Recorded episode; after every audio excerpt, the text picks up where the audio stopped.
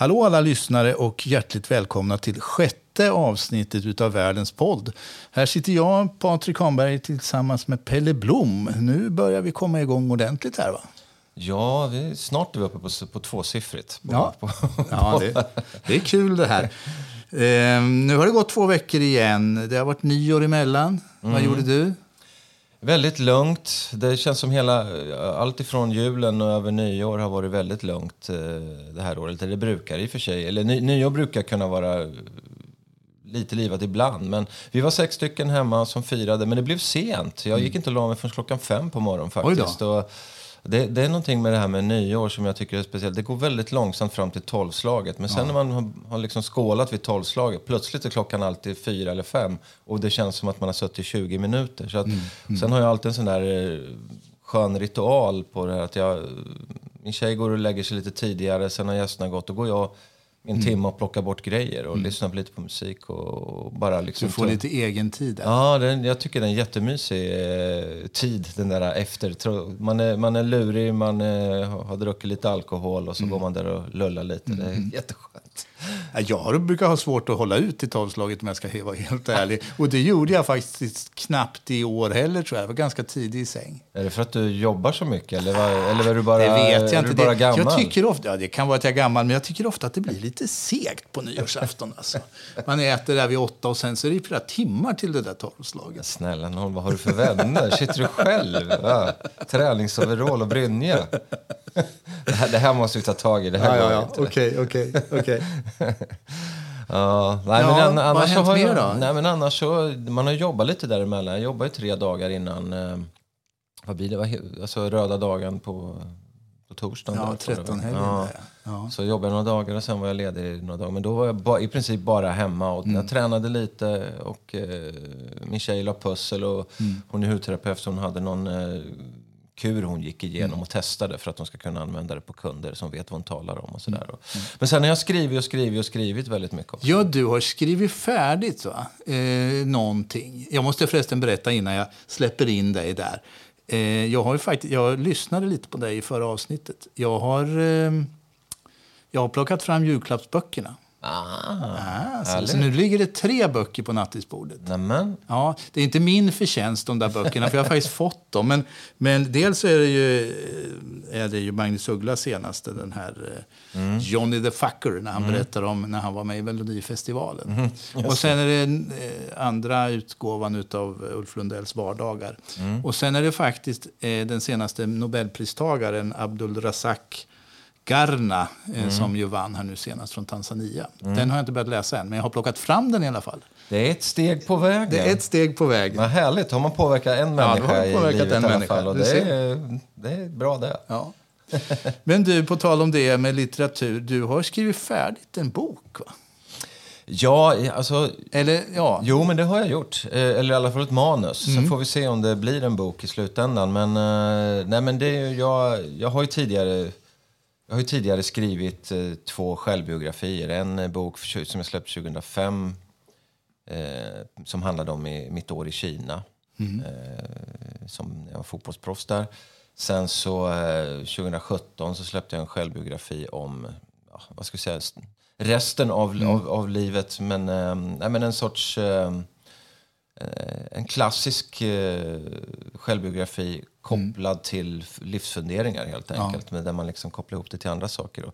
Men där någonstans har, har det alltid varit så. Det, det, alltså halva svenska befolkningen är alltid så där man drömmer om jag skulle vilja skriva en bok och skulle vilja skriva en roman. Det är mångas dröm att kunna göra det. Men det, det är väldigt det är rätt tidskrävande och det gäller att bestämma sig att göra vissa saker. Alltså det, det går inte bara att säga att jag ska göra och sen sätta sig och börja med vänsterhanden. Utan det är verkligen ett projekt, precis som andra projekt. Att man, man måste bestämma sig för att göra det. Och, och jag ha- hade, alltså, efter 2017 så hade jag en dröm om att jag vill försöka få ihop det. Jag har inte, hel, jag har inte trott att, jag vet att jag kan skriva och rent alltså kröniker och andra texter och sådär. Och, eh, men just det med romankonsten, att kunna med dialog och och att hitta liksom gestaltning och, och sen en intressant eh, story liksom kring alltihopa.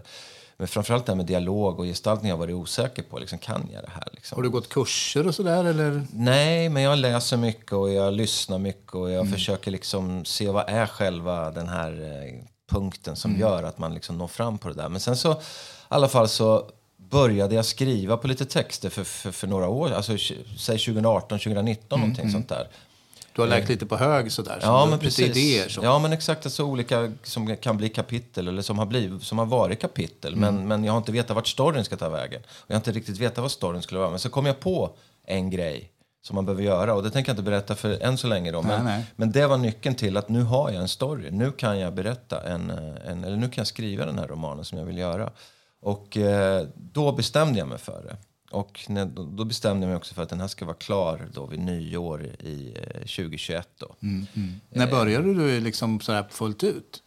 Det, är ju, det är ju inte mer än kanske tre månader sedan. Oj. Liksom, någonting sånt där. Men då hade jag som sagt material som låg i olika... Så här, Idéer Och, ja, och- så var det när jag gjorde min självbiografi också. Jag hade gamla texter som jag la ihop och, och omarbetade och gjorde nytt och sådär. Så att, En synaps, är det det man säger?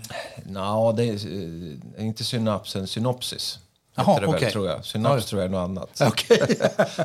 Var- eh, eller vad fan ska ja, skitsamma. Ja, ja. Eh, Men vi vet vad Vi det får ta reda på vem det, är som mer, hade rätt. det är mera liksom en sorts, eh, man kan skicka in till ett förlag att så här, Mm. det här så här ska det vara. Liksom. Det är så här som är planering. Det är inte en hel bok utan en del av det. Mm. Eh, men, nej, men jag bestämde mig så började jag skriva och det är det där som är så roligt med när man får berätta om skrivande. För precis som jag pratade om med läsande så är ju skrivande lite likadant. Alltså det, det är någonting, man går in i det och eh, när man väl kommer in i det och det blir fart på det så får man en sån otrolig kick. Eller man och man. Jag pratar ju om mig nu. Gör jag ju. Så att det är ju jag. jag alla har ju sitt, sina olika sätt att skriva och Ja. bearbeta olika saker. Men för min del är det så när jag väl hjärnan drar igång. Alltså det, det är då allting börjar hända. Och så man kan sitta där och känna att jag har inte en enda idé idag. Eller att man sitter med ett kapitel och petar i det och så, så tänker hur ska jag gå vidare med det här? Alltså så börjar man leta i några anteckningar man har eller sitter och funderar eller det händer. Och så plötsligt börjar det öppna upp sig med en tanke. Och sen så kan man skriva då kanske tre, fyra A4 liksom bara på att den där nyckeln smällde till där liksom. Eller där man öppnade upp den där. Och, Ja, det där hade jag tänkt fråga dig om faktiskt. Hur mycket det liksom är inspiration och hur mycket det är hårt arbete eller om det liksom är olika dagar och det är, olika, och det är olika människor kanske också. Hur mycket det är det ena eller det andra. Jag tror att man, man kan få olika svar från olika eh, författare. Men eh, vissa lever på det här, det här gamla, som man, man ska få inspiration, man ska sitta och vänta på någon sorts inspiration. Och så kommer det till en. Och det finns ibland författare som sitter i Babel som jag tittar på som ett litteraturprogram på tv. Där liksom man pratar om, eh, ja, den här figuren kom till mig och började tala till mig och sånt där. Jag, Det kanske är så för dem, men jag har aldrig, jag tycker det är flummigt. För min del är det, sätt dig ner, jobba och ha en, försök hitta storyn bara. Liksom. Om man har storyn, då handlar det om att försöka hitta på, alltså en roman, då är det liksom fiktion. Och försöka hitta på saker. Det har inte jag heller varit van med. Jag har varit väldigt van med faktabaserade texter eller kröniker där det liksom är, man kan inte ljuga, kan inte hitta på, man, liksom det, där, man, där man för fram ska ju liksom vara fakta liksom. Eh, om man inte medvetet då gör någonting annat. Då. Men, eh, men eh, så för mig är det, liksom- och jag vet att det är väldigt många andra författare, de går upp, vissa författare går ju upp varje dag precis som man går till jobb, man går och sätter sig vid skrivbordet klockan sju eller åtta. Och så, Det är ett så, arbete. Ja, så jobbar man fram till tolv och sen äter man lunch och så sätter man sig på eftermiddagen. Vissa jobbar bara förmiddagar. Och, och så, eller och vissa har ett mål att man idag ska skriva fyra A4. Och det räcker med det. Så gör man det små, de här portionerna hela tiden. Så att, men för min del är det så att jag, i och med att jag jobbar med andra saker och det är det som är så svårt att då sätta sig ner och få flytet att jobba hela tiden. Det är därför de här helgerna har varit så bra. Då har jag haft alltså typ fyra dagar efter varandra där jag har varit ledig. Och då kan jag sätta mig ner. Och När inte, och helgerna händer ju inte så mycket annat. Folk är ju upptagna, de är i Sälen och åker skidor och ute och skridskor och allt vad det är. Så jag, sånt gillar inte jag. Så då kan jag sätta mig ner och då blir mitt huvud klart och då kan jag sätta mig och börja skriva. Så det handlar ju om tid och möjlighet att sätta sig ner för min del. Andra har ju haft barn och suttit och skrivit liksom vid, vid frukostbordet. Så det, det är så otroligt olika. Är det avslappning för dig? Liksom? Är det, eller, är det, eller, är det, eller, eller är det jobbigt? Det är jobbigt så tillvida att eh, det, ta- det, alltså det är tankekraft och, och man sitter framför en dator och det är med ögon och sådär. Men det är bara lust. Alltså det, den här perioden, jag skulle nog vilja påstå att den halva, sista halvan av den här boken, när jag drar iväg i storyn så det är nog det roligaste jag har skrivit mm, någonsin faktiskt. Det har, Grattis! Ja, det har varit jätte, jätteroligt. Sen får man ju se sen om, det, mm. om det, folk tycker att det är bra eller mm. vill läsa det eller hur det är. Men eh, jag, nu är jag inne i den processen att nu ska jag liksom, eh, jag, sitter, jag satt precis innan jag gick hit och läste om det igen och så mm. ändrar jag och fixar till så att eh, de misstagen jag ser och sen ska jag låta folk provläsa det då, några som jag brukar låta göra det. Mm. mm. Och så får vi se vad de har för synpunkter och sen så mm. får man se hur man går vidare med det. Om jag ska skicka till förlag eller om man ger ut det själv eller hur man gör det. Så. Undrar om det finns några studier på det, ifall det finns en koppling mellan att man tycker det är kul själv och att det blir bra. Eller bra, det, alltså vad som är bra det är ju högst subjektivt, men mm. alltså om det blir framgångsrikt, om andra tycker om det och man tycker om det själv. Vadå, om det fanns en... Om det finns, någon, om det finns några studier på, ah, ja. mm. eh, alltså någon forskning på, om det finns någon koppling mellan att man gillar det själv ah. och att andra kommer att gilla det. Det, det, tror, det tror jag inte. Utan, eh, alltså, grejen är ju den att många författare ju, har ju neuroser när de släpper iväg. Alltså, det är ju mm. det är en sorts så här, vad ska... Framförallt, alltså, en sån som jag blir ju inte speciellt... Jag kommer, alltså det vet ju inte jag nu då, men eh, det här med recensioner och sånt där. Mm. Det är inte så troligt att jag kommer bli recenserad i en massa tidningar. Nej. Eh, Eller, då, det, då, Förlåt. behöver man inte vara så orolig för det. Ja. Nej, men det är sådana saker. Jag menar, är man en författare, etablerar, ger ut en bok så är det alltid så att den ska bedömas. Och det är klart att det kan ju sänka den... Alltså, kritik för det man skriver mm. är motsägelsefullt väldigt, väldigt jobbigt. Alltså personlig kritik för eh, trots att man då mm. ger ut och, och vare sig man, vad man än skriver liksom, mm. men, men man, du ger ju av dig själv och det är ju, även om det är en roman så är det något personligt du skriver, skriver så att väldigt många har ju svårt att ta till sig kritik för saker man skriver. Ja, och den som, som, som, liksom, eh, den som eh, skriver den här kritiken eller gör de här bedömningarna, den har ju inget ansvar för att vara liksom, hänsynstagande och snäll, så att det kan ju bli rätt grymt. Ja, men visst är det så. Jag menar, min självbiografi blev ju fullständigt sönderriven och det var ju liksom mer eller mindre personpåhopp i den lokala tidningen. Nej då.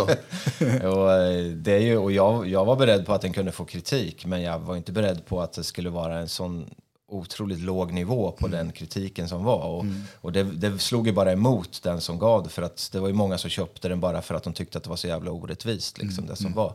Jag menar att man kan få ta emot kritik, att folk tycker att det är dåligt, det, är det måste man vara beredd på mm. liksom, om man ger ut saker. Liksom. Så är det ju, mm. vare sig ja, vad det nu är, nämner musik eller någonting annat. Så, så, ehm, så det är hård kritik. Det, det, du måste vara hyfsat tuff på det. Men, mm. Eh, men det går ju att skriva recensioner på olika sätt, vara ja. med olika finess på det. Och ibland är det bara dåligt och då, då behöver man faktiskt inte bry sig om det heller. Och det var ju där jag kom fram till att det, det där mm. bryr jag mig inte om. Utan, så det var lugnt i slutändan. Ja, man kan ju lära sig någonting av det också kanske. När man, eh, om det, I alla fall om det är konstruktiv kritik. Ja, men det är precis. Men det är det jag menar. En bra recension kan ju faktiskt peka på saker som faktiskt inte var speciellt bra. Och som man faktiskt kan hålla med om att där, det där var faktiskt svagt. Det där borde man ha kunnat gjort bättre och sådär. Mm. Så att, men eh, när det bara är en ren sågning, då är det faktiskt ganska osympatiskt. Och, och, det är det jag menar, då behöver man faktiskt inte bry sig om det. Nej, nej. konstruktiv kritik med folk som faktiskt bryr sig om det de läser, mm. de, den typen av kritik ska man ju lyssna på. Sen mm. kan man bedöma själv om man tycker att det är rätt eller fel. Eller ja. hur det är. Ja. ja, men det är ju, jag förstår att det är tillfredsställande när man har den ådran. Eh, det är ju ett sätt att förverkliga sig själv, kanske att skriva. Ja, men det, det, är ju lite så. Det är därför det är så många som gärna vill skriva böcker. Det, mm. På något sätt så är det lite fint att, få, att ha skrivit en mm. bok. Men om man ska vara riktigt ärlig, idag skriver ju var och varannan person böcker mm. beroende på att man kan ge ut det själv. Det är ganska mm. enkelt att ge ut mm. böcker. Men jag tror att litteratur och, och, och böcker har en sorts eh, historisk grej där det, liksom, det var de upphöjda som kunde skriva och det var de fina kultureliten som skrev böcker och gav ut till folket. Så är det ju inte riktigt längre. Utan det är som sagt att det ges ut så enormt mycket böcker varje år. De flesta läses kanske inte mer än utav familjen eller 50 personer eller 25 personer. Eller sånt där. Det ska man komma ihåg. Det är extremt få som det är ungefär som på Spotify-listan med musik, där man tittar på de här listorna och man ser hur mycket det är spelat. Det mm. finns väldigt mycket musik på Spotify, men det är väldigt många som, där det inte är några som lyssnar på faktiskt. Mm. Och det är ju det är lite likadant här. Så att, uh, man, man, och det är väldigt få som, författare som klarar av att leva på att vara författare också. Mm. De måste ju ofta ha ja. andra jobb. Så att De flesta, förstås. Man ska väl skriva deckare tror jag. Men å andra sidan en enorm konkurrens där också. Mm. Men mm. det verkar inte spelar någon roll hur, hur dåliga böcker man skriver, de säljer i alla fall deckare. Så att, eh, sa, sa det han innan han ens försökt ge ut sin egen bok. Så, så, nej, ja. men, eh, vi önskar dig lycka till, vi på Världens podd, din medpoddare här. Och eh, det ska bli roligt att läsa den. Ja, vi får hoppas på det. Jag kämpar på. Ja, det är bra. Det är bra. Du, vi går vidare. Eh, nästa punkt den handlar om motorcyklar. Jag har tänkt att återkommande prata lite motorcyklar ibland. Vi har ju ett eh, motortema. Och eh, idag så tänkte jag prata lite grann om hur det är att ta mc-kort som medelålders, för det gjorde nämligen jag. Många som eh, kanske inte känner mig sen så lång tid tillbaka eller så väl tror kanske att jag alltid har kört motorcykel. Eh, jag pratar en del om motorcyklar och och överhuvudtaget motor. Men så är det faktiskt inte. Eh, det kunde mycket väl ha blivit så att jag tog, motorcykel som, eller tog motorcykelkort som ung. För jag hade mycket kompisar som körde. Eh, alla omkring mig nästan faktiskt körde motorcykel. Både japanska, och italienska och HD. Och, och, eh, min, min äldre kompis Lasse han hade en sån här legendarisk kulthoj, en så kallad Widowmaker. Det var en mm. eh, Suzuki 750 tvåtaktare, trecylindriga. Och de där var kända för att folk körde åt skogen med dem för att de var väldigt snabba, men de var inte någon vidare vägegenskaper i dem. Mm, okay. eh, han klarade sig däremot som, som tur var. Men i mitt fall så var det faktiskt så att jag fick inte. Så att när mina kompisar tog mc-kort så hem, hemma så jag var ju inte myndig så det var ju tvärstopp. Va? Och det var givetvis av ren väl, liksom, eh, det var ju för att de var rädda om mig. Mor och far och pappa hade dessutom haft mc själv när han var ung så att han kunde berätta otroliga historier om liksom allt som han var ute för och att klarade sig bara med liksom blotta förskräckelsen. Så att, det blev aldrig något. Och sen när jag blev eh, äldre och myndig och så där, då hamnade jag ju ganska snart i Spanien. Så att då blev det heller inget mc-kort och ingen mc. Och i Spanien hade det ju för all del varit perfekt att ha mc. Jag menar, mm. alltid fint väder och så där. Men dels så var det ju mycket bilar som då på den tiden och dels så kände jag faktiskt ingen annan som körde mc där. Och då blir det inte så roligt att vara den enda som, som kör motorcykel. Gran Canaria var väl livsfarlig trafik? Ja, det dessutom. Det liksom? Jo, det är klart att det var mycket smala vägar och det var liksom eh, bergspass och hårnålskurvor och sånt där. Så mm. det är mm. klart att det, det, hade, det var väl kanske lika bra. Men hur det var när jag kom tillbaka till Sverige sen eh, så eh, var det väl egentligen att jag började titta på MotoGP. Eh, jag hade ju tittat på Formel 1 länge, men så det är så smart gjort så att om man är riktigt motorintresserad så kan man, liksom, man hinner titta på båda på helgerna. För de har ju lagt dem sådär så att träningarna och kvalen och racen de går om lott. Så att man kan sitta hela helgen och inte göra något annat än i stort sett att titta på MotoGP och, och på Formel 1. Eh, och då började jag bli intresserad i, eh, igen. Och, eh, men det som egentligen höll mig tillbaka i flera år det var ju det där med att ta mc-kort. Mm. För det känns ju nästan så här oöverstigligt hinder när man är medelålders. Sätta sig på skolbänken ja, igen och den, där, och, den där, och den där eh, teorin och så ska man lära sig att köra när man är liksom en lagom fet man i sina bästa år. Det, det, är inte, det, är liksom, det, är inte, det, är inte helt, det ligger inte helt lätt till.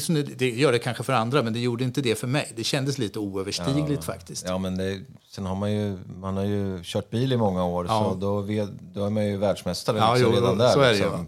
Och då kanske man inte alltid följer alla regler. Nej, precis. Det finns väl, finns väl en risk, viss risk för det. Men min kompis, eller förlåt, min, min lösning på det här det kom faktiskt med en kompis som så ofta i mitt liv. Peter Hellström, en inbiten stockholmare som eh, har flyttat till Kungsör, så att han bor ju lite närmare Örebro. Nej, vi, vi känner varandra genom Svenska Jaguarklubben. Och en dag, jag tror det var på en sån här Jaguarklubbsträff, så satt vi och pratade om det här med motorcykel. Och jag jag berättade väl om min längtan som liksom aldrig hade blivit uppfylld. Och då säger han bara så att ja, men du kan ju köra med mig. För då visade det sig att han hade redan gått sån här handledarutbildning. Så det var egentligen bara att skaffa ett körkortstillstånd och, mm. och börja köra. Jättebra. Jättebra. Och det är väl verkligen något sånt där som man kan rekommendera för den som är sugen. Att man börjar så. Och att man hittar någon som kan hjälpa en lite grann för det blir så mycket roligare. Att man kan ge sig ut och köra istället för att traggla på körskolan. Då, då fattades ju bara en motorcykel egentligen. Så att vi började leta på Blocket. Och en dag så ringer Peter mig och säger att du, nu har jag hittat en hoj här. Eh, den, den går inte, men den, han ska bara ha 2 500 för den. och, och jag säger, ja, fast om den inte går. Ja, men jag kan nog fixa den, säger Peter. Så att, eh, eh mycket riktigt, en vecka senare så stod det en, en fullt fungerande Yamaha 650 där eh, för 2 500. Eh, så att vi började ju köra och vi, vi började försiktigt, försiktigt förstås. För även om man faktiskt kan köra motorcykel rent liksom, man vet hur man gör om, bara tack vare att man har kört moped. För mm. det är mm. samma sak. Ja, ja. Så är ju den avgörande skillnaden att istället för en hästkraft så är det minst 50. Liksom. Så det är lite skillnad. Så vi började på vändplanen vid macken i Kungsör och Peter hade skaffat koner och vi liksom höll på med lite manöverprov och grejer där. Och sen när han såg att jag kunde hålla balansen då gav vi oss ut och körde eh, lite grann i, försiktigt i trafiken. Mm. Och, och eh, på den där vägen var det. Och sen, det blev en jättehärlig sommar där vi var ute och körde båge tillsammans. Så det, det är ju så där det ska vara. Då, då känns det mycket lättare att komma mm. igång och, och börja. Men sen insåg jag efter ett tag att det är nog bäst att du går lite på, bil, på trafikskola här också. Därför att, och det förstod jag ju också när jag började sen att det, man, det, är väldigt svårt att klara en uppkörning utan att ha gått på trafikskola. För det är precis som du nämnde förut, när man har kört bil i massa år, man lägger sig till med massa ovanor. Mm. Men så man klarar varken liksom alla moment vid själva körningen, som att titta i, i varje korsning åt båda håll och såna där mm. grejer. Var inte bara snegla i, i ögonvrån som man liksom har lärt sig att göra. Man måste markera verkligen att man tittar. Ja, och när man passerar järnvägsövergångar och allt sånt där. Annars mm. är man ju tvärkuggad. Va? Övertydliga. Övertydliga ja. såna grejer. Va? Och teorin är likadant. Alltså, jag skulle aldrig ha klarat teorin utan att ha gått på trafikskola och hållit på och gjort alla de där övningstesterna innan. Mm. Och jag klarade inte teorin på första heller. Jag fick faktiskt eh, göra om den en gång. Men sen klarade det. Och eh, så kom ju uppkörningsdagen. Och jag ska nämna det också. Det som jag faktiskt har upplevt som allra svårast med att, att, att ta eh, mc-kort, det har varit att lära sig att köra sakta. Mm. Och det låter kanske konstigt, men att bara sätta sig på motorcykeln och köra i 90 km i timmen, det kan ju nästan vem som helst göra. men däremot så är det så här att man måste ju lära sig att, köra, att hantera motorcykeln i låg fart. Mm. Och det är inte så himla lätt. Det är, det är, inte en trampcykel, utan den väger 200 kilo den här. Så man ska ju då lära sig att köra en, en, en konbana eh, som är ganska snirklig med vändningar på väldigt liten radie och sånt där i gångfart mm. utan att sätta ner fötterna. Ja, du vet ju det, här, du har ju mc-kort själv. Ja, jag sitter och flinar lite, ja. så det kan jag, jag ja. tog det när jag var 33. Ja, ja, jag. Du så var, jag var ganska yngre. sent, och jag är lite yngre men ändå ganska sent. Liksom. Ja, ja. Så att det, det, det, var väl egentligen det som jag upplevde som det svåraste. Mm. Och när, när själva uppkörningsdagen kom, mycket riktigt, så klarade jag ju körningen i stan utan några eh, problem. Men sen åkte vi ut till flygfältet här då i Örebro och skulle göra de här manöverproven. Och då trodde jag faktiskt jag var körd. Därför att när jag skulle göra den här garagevändningen så klarade jag inte att hålla cykeln utan jag fick sätta ner foten. Mm. Men då var han, eh, inspektören, så schysst så att när jag kom tillbaka och såg ut som en, som en ledsen kanin så, så, eh, så sa han, ja du får en chans till, men klara det nu då. Och så gjorde jag ju det då med blotta förskräckelsen. Va? Så ja. att jag fick ju lappen där sen. Ja. Men det som jag verkligen kan rekommendera om det är fler som liksom sitter där och är sugna på ett mc-kort och tycker att det är överstigligt med, oöverstigligt med, liksom, eh, med att ta det där mc-kortet så börja köra lite grann privat så att du kommer igång och köra. Man får känslan för motorcykeln? Ja, och så att det blir lite mm. roligt också. För mm. är det sommar och fint, det är, jättehärligt att kunna ge sig ut och köra och göra lite utflykter tillsammans. Det enda är den där västen med övningskörning på som, som är lite skämmig, men man blir ju av med den sen. ja, den är inte rolig. Snacka om utpekad. Så att, ja, lite så. Nybörjare. Ja. Så jag får framföra här officiellt också ett stort tack till Peter Hellström eh, och till hans förstående sambo också som eh, låter honom honom köra motorcykel med mig, för vi har ju fortsatt att åka tillsammans. Ja, nej, men jag förstår. Jag, I och med att jag var i Göteborg, jag kände inte någon folk där, så för min del var det bara, jag åkte bara på i trafikskolan. Och mm. eh, bara in i Göteborg och precis utanför Göteborg. Så fick jag köra upp i Kungälv. Jag kunde inte en enda gata där. Oj. du vet, annars lär man sig liksom. Ja. Och det visste de ju naturligtvis. Att jag... Men eh, en sak som jag tyckte var otäck, jag måste bara ta det ja, ja, vidare. Men, det, det jag tyckte var mest otäckande med, uh, var ju den här bromstestet. Uh, där man ska dra upp, är det 90 km i timmen kanske? 90, Sen ska man tvärnita bara. Ja, och så kortast tid, liksom, eller på kortast... Ja, och nästan, och bakhjulet lättar ju faktiskt. Ja, alltså det är bara, du ska dra åt allting. Ja, Liksom, ja. bara. Och det, jag tänkte jag kommer ju bara fara rätt över. Men man måste ju lita på dem. Men jäklar vad jag tyckte det var... Jag är ingen fartåre, det, Nej, nej. det kan man ju konstatera i det här fallet. Då. Men det tyckte jag var jobbigt. Ja. Nej, det, det tyckte jag också var lite läskigt. Och det var ju faktiskt så att man nitar ju faktiskt att bakhjulet släpper från backen. Men det är häftigt med, med MC. Ja. Det ju- Men eh, du, eh, du kör mycket nu då? Eller? Ja, mycket ska jag inte påstå. Det har inte blivit så himla mycket som jag hade velat. Och det, eh, det, men det, jag kör allt lite grann varje sommar och jag tycker det är väldigt tillfredsställande att ha kortet så att man kan. Eh, Så, så att, eh, sen har jag inte riktigt bestämt mig för vad jag ska ha för motorcykel. Jag vill ju alltid ha någon annan än den som jag har. Men det, är- det, så är det ju med bilar också. Så det är liksom Ja, det, story det, of my life. Ja, men det, jag kan förstå det. Jag, jag trodde att jag var en sån här custom-nisse. Mm. För det var det jag såg i Göteborg då på Avenyn när de kom åkandes på våren. Där, att jag ville åka en, en Harley, men hade jag inte liksom råd med. Och så Mm. fick hitta någon annan Dragstar Classic Yamaha, tror jag. Att det var det jag ville ha. Men det var ju skittråkigt att åka omkring och bara Mm. puttra liksom. Så att eh, jag ville ju, så jag kö- efter ett par år så köpte jag ju någon eh, Bulldog, Yamaha Bulldog tror jag den hette. Som var en mer liksom citybike-varianter. Och då kunde man ju dra runt lite. Det var ju som att åka med en moppe eller en cykel. Liksom för. Blir det mer intressant. Åka sidovägar, in på grusvägar och så. så, så. Jag har ju en fäbless för Ducati och det går liksom inte att komma ifrån. Och det är lite hopplöst igen då när man är så här medelålders, för de är ju rätt jobbiga att köra de där. Om man inte är ung och vältränad, men de är ju så eh, härliga alltså. Så det blir väl en sån igen rätt vad det är. De är snygga åtminstone. De är väldigt Och det är det viktigaste här i världen. Yta. Ja du. Ehm, Ja, men faktum är, det är, ju, det är lite intressant för man kan faktiskt koppla nästa ämne till, eh, till MC faktiskt för min del. ja, Konstigt nog. får vi höra? Ja. Eh, nej, men det är så att eh, jag insåg att jag inte var någon riktig MC-kille. För jag, jag tyckte det var kul, fina dagar, åka runt sådär. Men inte sådär åka året runt och verkligen leva sig in i att vara en MC-kille.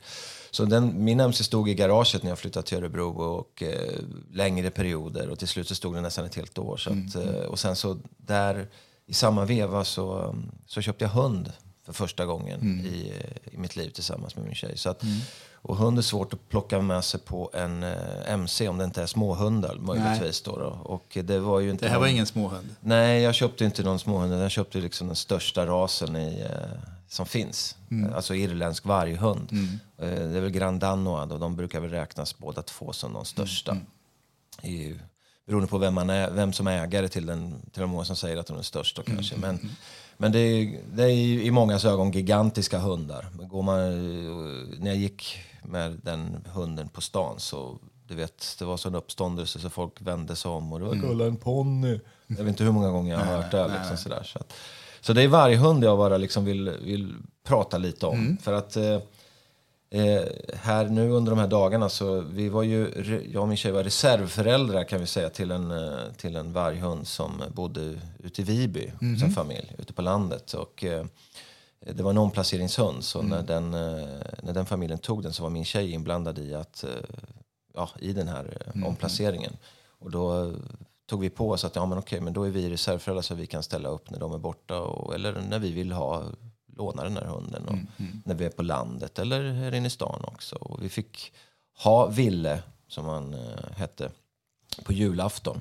Men sen tyvärr här i veckan, som förra veckan, så blev han ju sjuk och eh, det visade sig att han hade ett, eh, hjärta som var förstorat och det hade förflyttat sig så man var tvungen att avliva den här hunden. Jobbigt.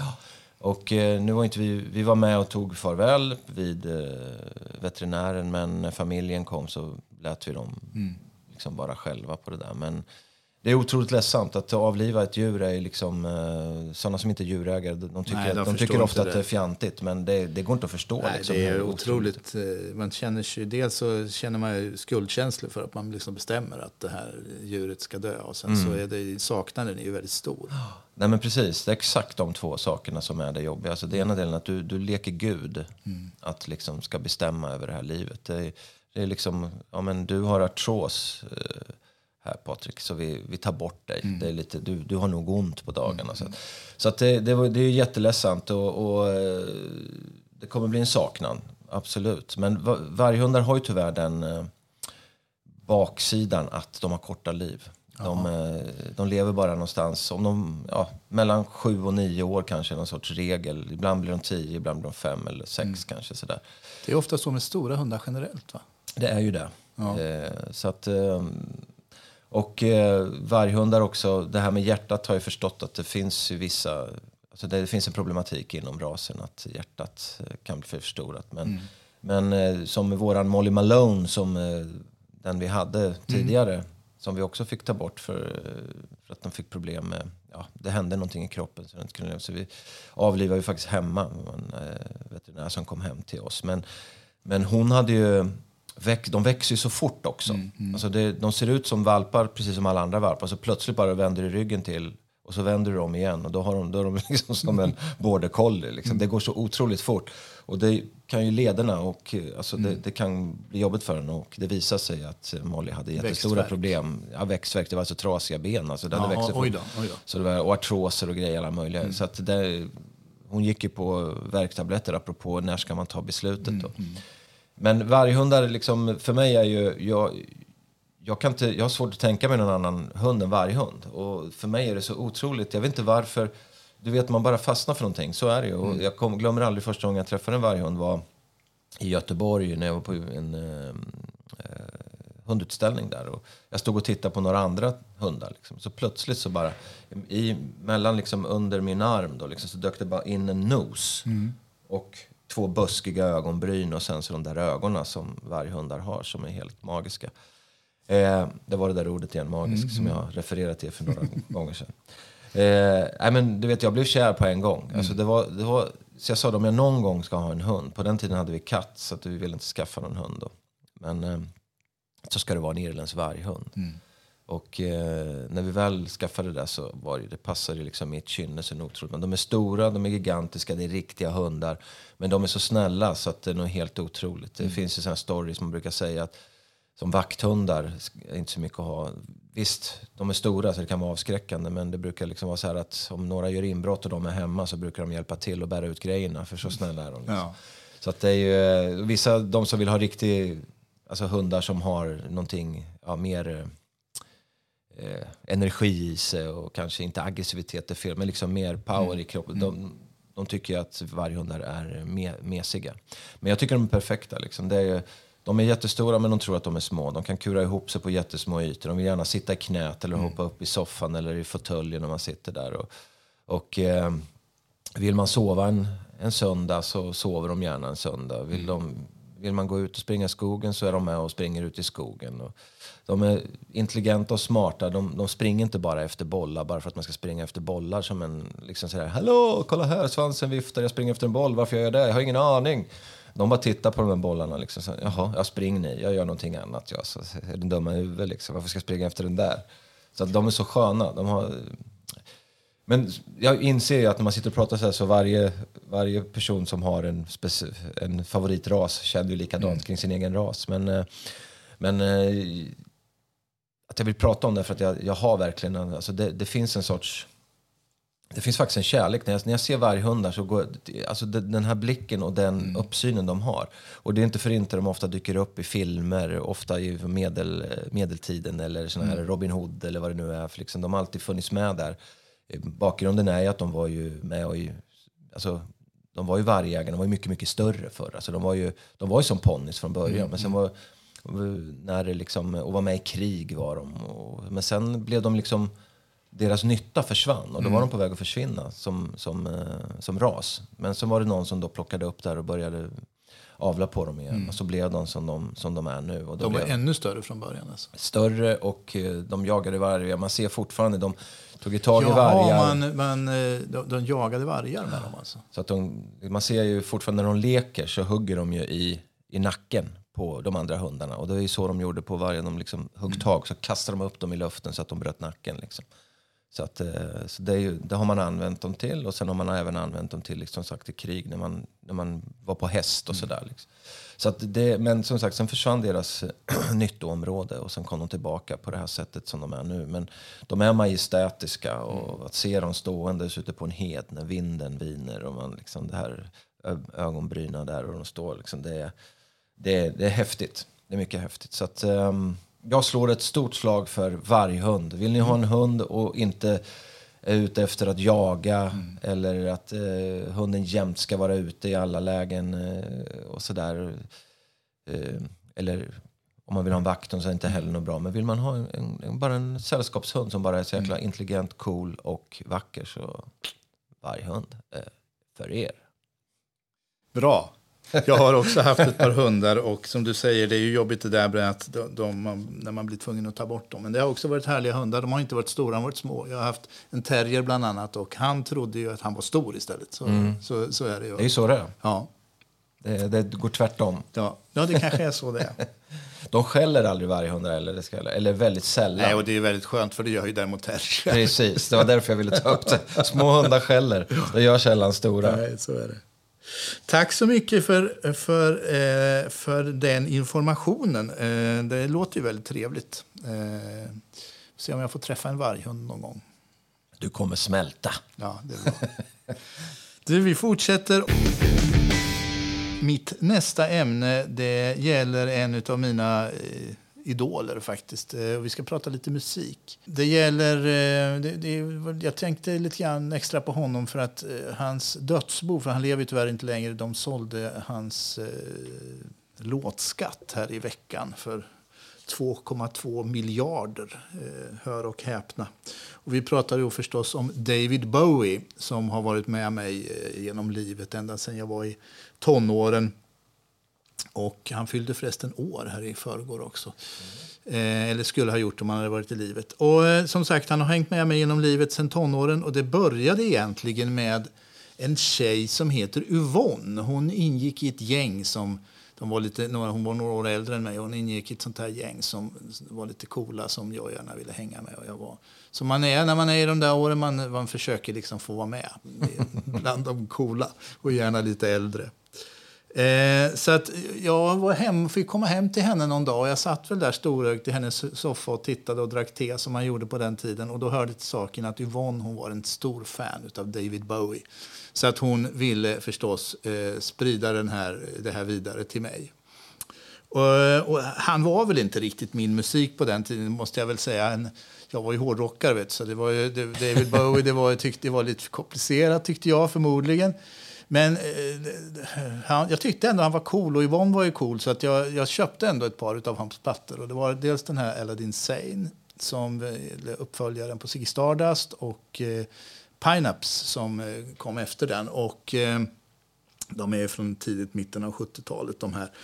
Jag gillade Pineaps bäst och det berodde nog egentligen på att det är ett coveralbum där han gör någon sorts glamversioner utav, eh, utav hans gamla eh, låtar som han hade gillat från 60-talet. Och det passade liksom rockaren bättre. Det var nästan lite så här förpunk i, i, hur han hade gjorde de här ja. låtarna. Det bättre albumet är det andra. Det har man ju fattat först senare. Det, det här, den men den är mycket jazzigare. Så det var jag liksom inte redo för då. Den bättre, det är ju upp till dig. Jo, det är givetvis bättre. Eller upp till mig. Men om man ser till vad kritikerna säger. Vad som vi pratade om Black Sabbath här för ja. första eller andra programmet. Jo, då. Jo då. Så är det ju. Så är det ju. Men jag vill ju säga någonting med det här och det är att han har växt upp på mig med tiden. Alltså han, var, han kom för tidigt egentligen i mitt liv. Det, han hade, jag hade aldrig börjat lyssna på honom om det inte var för Yvonne. Mm. Sen så kom ju han med en del lite mer kommersiellt lätt, lättlyssnad musik på 80-talet. Jag tänkte, tänker kanske framför allt på den här skivan Let's Dance som ju mm. blev väldigt stor kommersiellt. Så den hörde man ju överallt. Så där kom han väl tillbaka lite grann för mig. Och, men framför allt så var det väl det som han gjorde tillsammans med Queen. För att om, om David Bowie är en, en, artist som har följt mig genom livet så är Queen det ännu mer. De måste jag nog prata om i någon annan podd, inser jag nu. För de är ju liksom, det är kanske, de är kanske nummer ett för mig i alla mm. kategorier faktiskt, måste jag säga. I, I svår konkurrens med Black Sabbath till exempel. Men eh, i alla fall.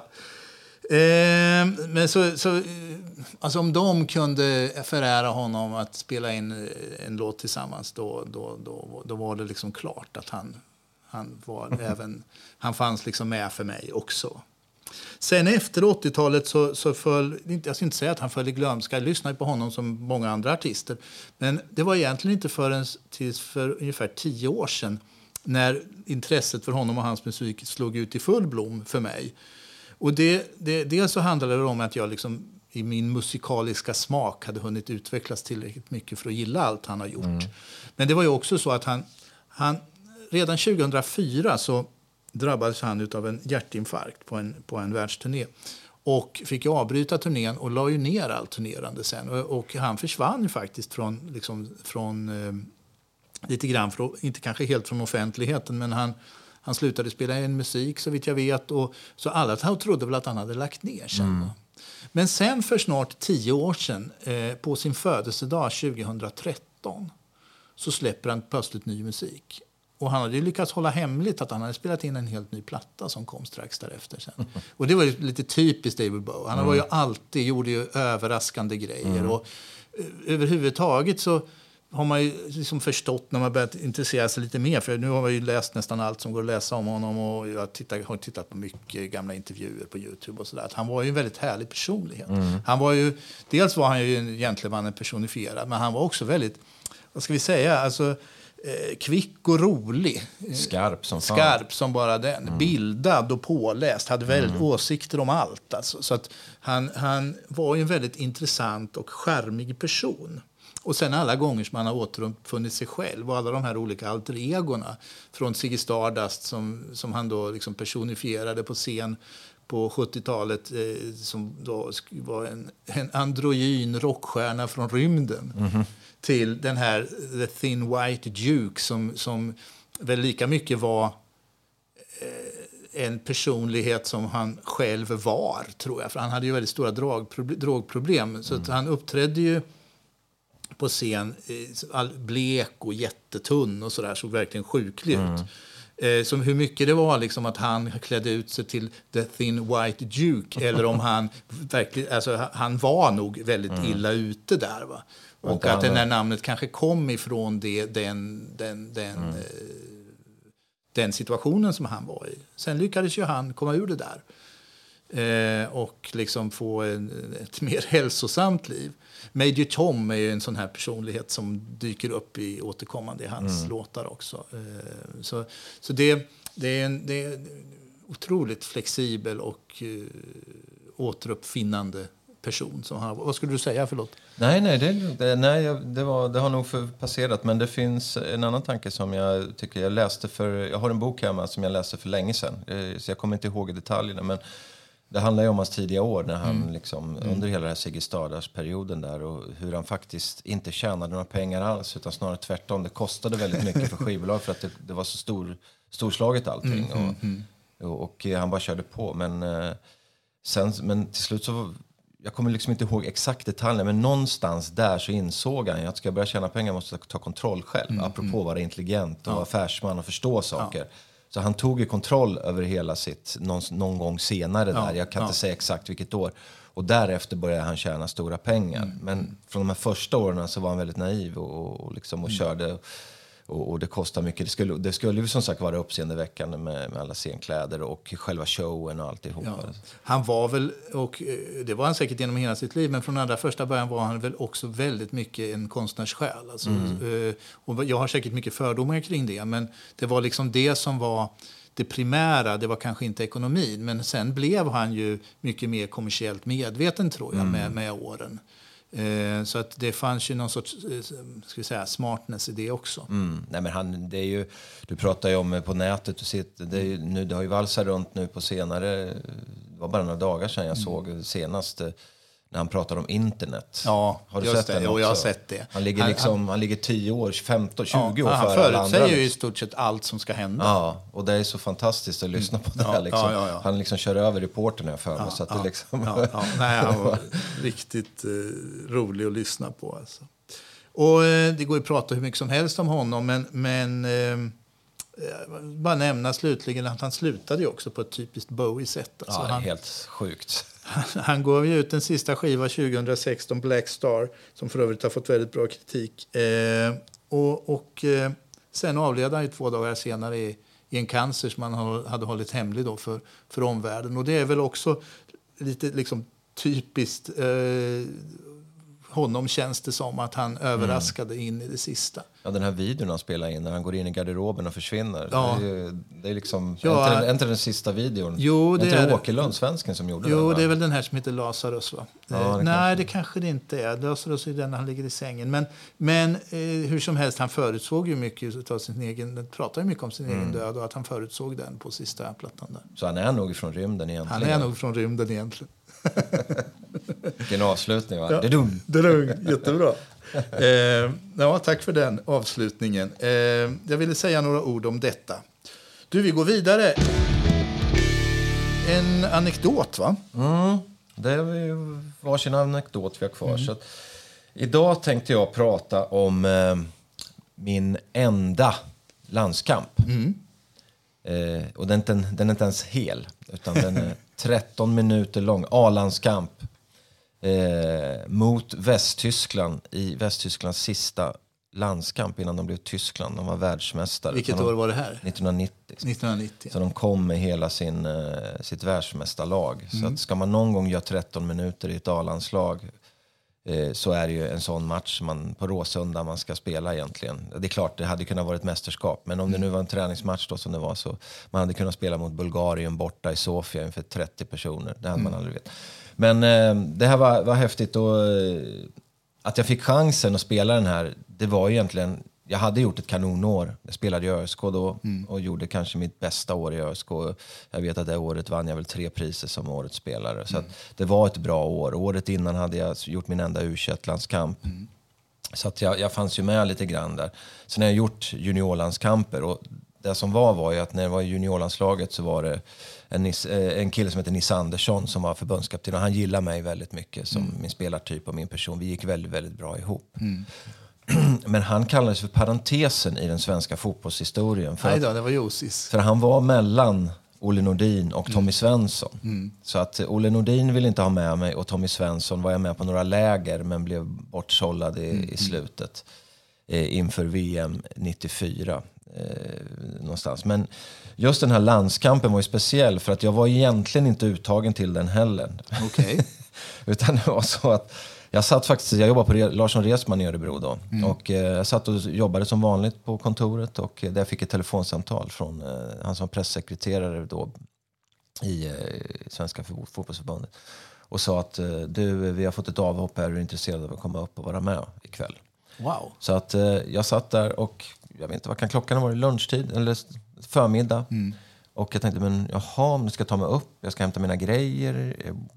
Okej, hur ska jag göra med det här? Det visade sig att eh, min chef då på, han skulle upp till Stockholm. Så, att, så jag bara drog hem och hämtade mina fotbollsskor och Vilken eh, benskydd och lite grejer sådär. Och sen hoppade jag in i bilen så skjutsade han upp mig till, till Stockholm. Jag kom då till eh, det här hotellet som ligger bakom Kulturhuset, som jag, eller Scandic, något som ligger där bakom. Kan tänkas.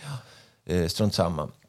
Eh, jag tror landslaget ofta låg där Mm, vid, den tid, vid den tiden. Så att jag kom in där och eh, spelarna, eller, spelarna låg och sov då, eftermiddagssovade. Så det var väl antagligen då jag kom jag upp efter lunch. Då, så jag fick vara inne vid Nisse Anderssons rum och vänta på alltihopa. Så jag kommer ner och, och nu pratar vi liksom 90, det är fortfarande så att man har höga frisyrer, man fönar upp frillorna. Ja, ja. Liksom, och det, liksom, Jag kan se det framför mig. Ja, precis. Så, så att jag var ju perfekt. Liksom, så hela mitt. De andra kom ju yrvakna med frillorna åt alla möjliga håll. Och så där. Så att, ja, de hälsade och vi åkte ner till Råsunda. Och jag var ju jäkligt nervös, så det var ju bara att konstatera. Eh, och eh, satt på bänken och visste inte om jag skulle få vara med. Jag hade varit med faktiskt på ett, på ett eh, eh, suttit på bänken i Danmark typ en månad innan tror jag det var, mot Danmark i Västerås. Då fick inte jag komma in, men här nu i alla fall satt jag på bänken. Och när det var 13 minuter kvar så ropade Nisse på mig att nu får du värma upp för nu ska du in. Liksom. Och, eh, jag springer upp där med den här frisyren. Världens snyggaste frisyr. Alltså. Jag var, så, det var som att jag hade suttit Finns det bilder spegeln. på det? Nej, det, du vet, det här är ju förhistoriskt. Ja, ja, ja. Det, det finns säkert bilder, men jag vet inte var de finns någonstans. Men, eh, så jag var, var riktigt vacker när jag sprang in på planen där och fick göra den här debuten och, mot, eh, mot Tyskland på 13 minuter. Det roliga är ju också att går man in 13 minuter kan man komma in och det händer ingenting. Nej. Man får inte röra bollen överhuvudtaget. Men jag, jag hamnade i centrum på de här. Så jag hade tror jag, två av de här situationerna under de här 13 minuterna hamnade på en instruktionsvideo senare. I, Aha. på Svenska fotbollsförbundet gav ut den. Det var väggspel och sen var det vändning tror jag av något slag. Liksom. Jag, jag vet att jag vände, tog emot bollen, vände runt och spelade fri Roland Andersson som kom helt fri men missade så han gjorde inte mål då. Liksom. Men matchen förlorade vi med, tror jag, med 3-1 eller vad det var, någonting sånt där. Så, men alla de här världsstjärnorna var häftigt. Men sen det som var lite jobbigt då, som efteråt var ju, det var en, sån här, en avslutnings, eller en, i och med att det här var en jubileumsmatch så var det stor middag efteråt då, Ja. med representanter från fotbollsförbunden, Tyskland, och, eller Västtyskland och Sverige och spelare, och gamla spelare och, och nya spelare. Och, och när man har gjort en landskamp, jag vet inte om det fortfarande är så, ska man hålla ett debutanttal. Och det är samma sak där. Har man tur kan man få, få göra den på någon bortamatch där det bara liksom är de närmast sörjande som är på middagen. Här var det hela det här gänget. Och, liksom, och jag var ju så jävla blyg. Vet du. Jag visste inte vad jag skulle hitta på. Så. Och Glenn Hysén satt bredvid mig. Han ska alltid hålla på och stoja och grejer. Så, så att, vet, han var jätteglad och sa nu är det snart dags, nu är det snart dags, nu är det snart dags. Alltså, till slut så klingade han i glaset. Nu ska den här hålla debutanttal. Och jag ställde mig upp och höll det här debutanttalet. Det är det enda jag kommer ihåg med och det är det kanske sämsta man skulle säga att jag hade egentligen tänkt att sitta hemma i soffan och käka grillchips för att se den här matchen. Och nu, nu står jag här och får vara med, och vara med om det här. Skithäftigt liksom. Så, så att det är, mina, det är mina 13 minutes of fame, kan man säga. Ja. Kul, men det är kul att ha fått göra det i alla fall. Det är fantastiskt. Jag menar, det, man, det, det är liksom ändå, man finns med på pappret i det absolut högsta. Så att det, är inte så att jag klagar, men det är klart att är man en tävlingsmänniska Ja, som jag var klart. då i alla fall så hade jag gärna velat vara med i landslaget och spela några matcher till. Och, och, och så. Och det, jag tycker nog att jag hade kvalitet, men det tycker man ju alltid. Så att kunna få göra det. Men det, Det hade men du säkert. Men det blir ändå så att när man nu som sagt, om man ska göra en så sticker den här ut på ett speciellt sätt och det var ganska roligt. Ja. Tack för det. Då kommer eh, min anekdot här och den kommer från hotellvärlden den här gången. Och jag tänkte att jag ska berätta om när jag förmodligen gjorde min hotellkarriärs största tabbe. Det här utspelades i Spanien och eh, jag jobbade på ett hotell där och vi hade fått nya ägare till hotellet. Det var brittiska Thomson Holidays som då var Storbritanniens största researrangör. Ja, då är de förmodligen fortfarande. Eh, de hade köpt den här hotellgruppen som, eh, vi, som vi tillhörde. Och då hade det kommit in med, de hade det kommit in med nya pengar också. Det här hotellet det var, hade nog en 15 år på nacken. Så att det var hög tid att renovera det. Så att de hade snäppt till en del pengar. Vi skulle renovera alla rum, restaurang, reception, nattklubb, en del andra saker. Så att de hade satt upp en budget där på 5 miljoner pund. Alltså, vad kan det vara på den tiden? 65-70 miljoner kronor skulle vi få, eh, få eh, spendera på att renovera det här hotellet. Och jag arbetade ju där som hotelldirektör och jag fick en lite märklig roll i det här projektet. Det skulle pågå i 14 månader för att hotellet skulle renoveras i faser då, för, så att man inte skulle behöva stänga helt och hållet någon gång. Och då- är det så, det var så med de här engelsmännen i alla fall, att de litade inte riktigt på att Spanien skulle kunna leverera Eh, ansvariga som kunde hålla i projektet. Utan de anställde en engelsk arkitekt och en engelsk eh, ingenjör som liksom skulle göra ritningar och, och liksom titta på det tekniska och sådär. Va? Och det fick ju till, till, till följd att de där de var, bodde ju inte i Spanien utan de, de höll ju till i, i Storbritannien och kunde ju dessutom inte tala om spanska. Men det var Låter ju- lovande. Ja, jo, du kan ju tänka det. Och eh, det var ju dessutom så att de som skulle utföra arbetet, det var ju givetvis tvunget att vara spanska bolag, byggbolag som skulle utföra det här. Va? Så jag hamnade i någon roll där, där jag på något sätt skulle koordinera mellan de här engelska med sin kultur och de spanska med sin kultur. Va? Så hur det var så fick ju jag hjälpa till med att ta in offerter då och, och förslag liksom på, enligt de, eh, de ritningar och de eh, liksom förslag som hade kommit från arkitekten och, och ingenjören här. Och, eh, jag skulle åka upp tillsammans med en kollega från samma företag. Vi skulle åka upp till London och presentera allt liksom som kom, hade kommit av förslag från de här, de här byggbolagen. Och då händer det att vi ska flyga först via Gran Canaria, sen via Madrid och sen upp till, till Heathrow. Och eh, det första som händer på den resan det är att när vi mellanlandar på Gran Canaria så eh, får vi vänta där på nästa flyg. Och då sitter vi i någon soffa där och då har jag med mig en rulle med alla ritningar och alla papper och alla de här grejerna som jag ska kom, åka upp till London och presentera för det här, fem, det här 70 miljoners projektet. Och då glömmer jag den där rullen i soffan. Oh, my God. Ja. Och det kommer jag på när jag land, har landat, när jag är på väg till Madrid i flygplanet. Shit. Och sen så nästa grej som händer det är att när vi landar i Madrid och ska byta för flyget till Storbritannien så upptäcker jag att jag har glömt mitt pass. Ja, men det kanske var bra då. Så att, och det blir vild panik. Och eh, jag vet inte vad ska jag göra. Liksom. Det var ju jätteviktigt möte det här. Så jag går och pratar med Guardia Civil där på. Och hade ju ingen som helst förhoppning om att de skulle kunna hjälpa mig.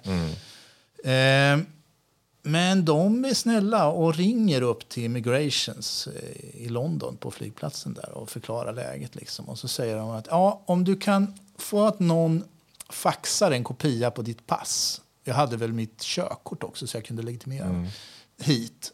Så ska vi skicka det vidare för då säger de att de släpper in dig. Och jag ringde ju till hem till min dåvarande hustru och hon liksom sprang, hittade det där passet och sprang upp och fick det skickat på fax då, så att det kom till flygplatsen och det vid hand precis så där. Och så säger det sista de säger där i Guardia Civil på, i Madrid är att ja, du måste fråga efter Mr McNamara när du landar på, när du land, innan du kommer fram till passkontrollen. Det kändes ju liksom sådär, ganska scary. Och de släppte ombord mig och får flyga till London och landar där och kommer fram dit och frågar efter Mr McNamara. Och han visar sig finnas i sinnevärlden. Och efter visst dividerande så släpper de in mig då med den här, den här kopian på passet och på mitt körkort. Då. Så åker vi in till London och så ska vi ha det där mötet, det är väl dagen efter. Och då, liksom tar, vi- då, då, då ligger Thomsons huvudkontor i eh, någonting som heter eh, Greater London House som är liksom i sån här eh, egyptisk kolonialstil med stenlejon utanför ett gigantiskt hus. Och där kommer vi utan någonting, inga ritningar, ingenting. Och, ehm, och det var såna här moodboards och sånt där med hur inredningen Allt sånt där saknade jag ju. Så kommer vi upp dit och vi ska träffa dem där och de här engelska och, och vi, vi kommer in på mötet och jag får liksom förklara som det är. Jag, jag tappar bort alltihop. Och... ehm, så jag får ju förklara alltihopa istället. Jag får liksom berätta med ord, försöka med ord på engelska dessutom. Då. Jag var ju, på den tiden var jag ju bättre på spanska än vad jag var på engelska.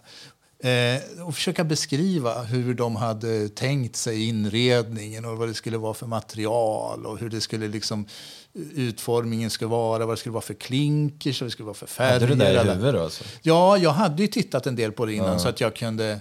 Och, och liksom, de såg väl mer eller mindre eh, så här misstrogna ut. Men hur det är så, så godkände de hela projektet.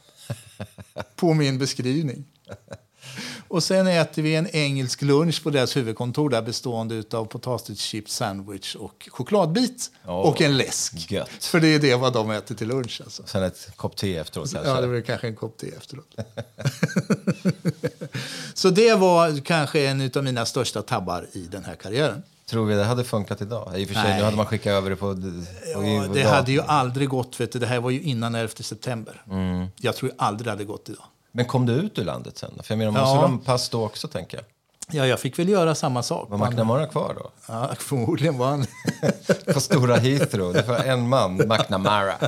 He's everywhere. ja, du. Ja, men det gick i alla fall. Jag lyckades ta mig tillbaka. Fantastiskt. Ja. Allt går. Allt går. Om man vill. Om man vill. Och om man har lite röta. Det är Ja. väl det det handlar om också. Och snälla poliser. Ja, precis. Men det är rätt häftigt med sådana där stories. För att Det är klart att tio, nio gånger av tio så funkar det kanske inte. Men Nej. ibland så sker Ibland det. så. Och det var på något sätt meningen kanske. Ja. Den här gången. Exakt. Du, eh, vi tackar för idag. Eh, det, vi närmar oss ju slutet här. Eh, tackar alla lyssnare för att ni har varit med. Och så återkommer vi om två veckor igen. Yes. Ha det bra. Ja, ha det bra. Hej, hej! Avslutningsvis så vill vi tacka Robin Hanberger Peres och Zack Liljeberg för ny signatur och jinglar som de har spelat in till oss. Tack så mycket! Ja, det är bara att tacka och bocka. Vad fint. Jättebra. Tusen tack grabbar!